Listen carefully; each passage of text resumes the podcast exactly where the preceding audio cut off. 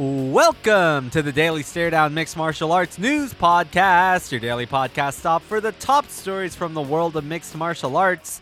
I'm Ryan Manahan. Our top story. Testosterone replacement therapy continues to be the biggest story in mixed martial arts. Frank Mir has been granted a therapeutic usage exemption by the New Jersey State Athletic Control Board. The former UFC heavyweight champion confirmed the news with MMA Junkie earlier today. This comes days after the Association of Ringside Physicians said it was against TRT usage in both MMA and boxing. Mir faces Alistair Overeem at UFC 169 this Saturday.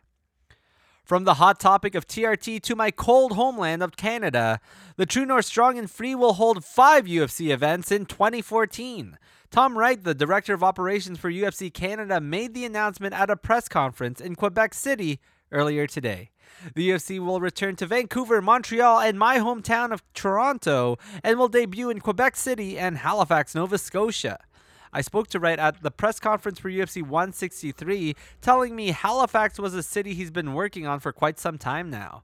The UFC will also bring a program called the UFC Experience to cities across Canada that are not holding events. The first UFC event in Canada for 2014 will be the TUF Nations finale in Quebec City.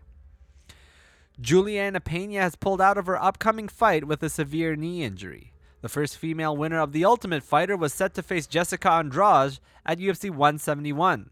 Sources tell MMAfighting.com Pena will undergo surgery for the injured knee next Thursday.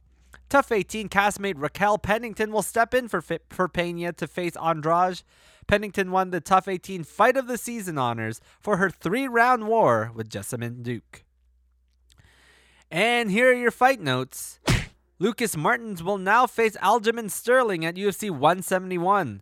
Sterling replaces Bryan Caraway, who pulled out of the fight with an undisclosed injury. And Max Holloway will face one of my favorite names in all of MMA, Andre Touchy Fili, at UFC 171. The fight will air on the prelims of the Jones Teixeira headlined event. And now for our tweet of the day. Today's tweet comes from EA Sports UFC. It tweets, Agree with Dana White?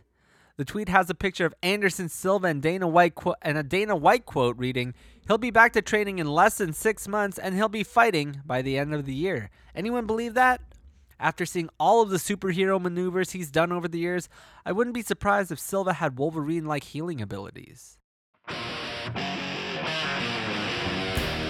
And that's it for this edition of the Daily Stare Down. UFC 169 is only days away. Right now, I'm leaning towards Urijah Faber. He's just been on a tear lately. Who do you have, Daily Stare Down fans? Let me know. Tweet me, Facebook, whatever. I'll be back tomorrow with all your MMA news. Until then, I'm Ryan Manahan, tapping out.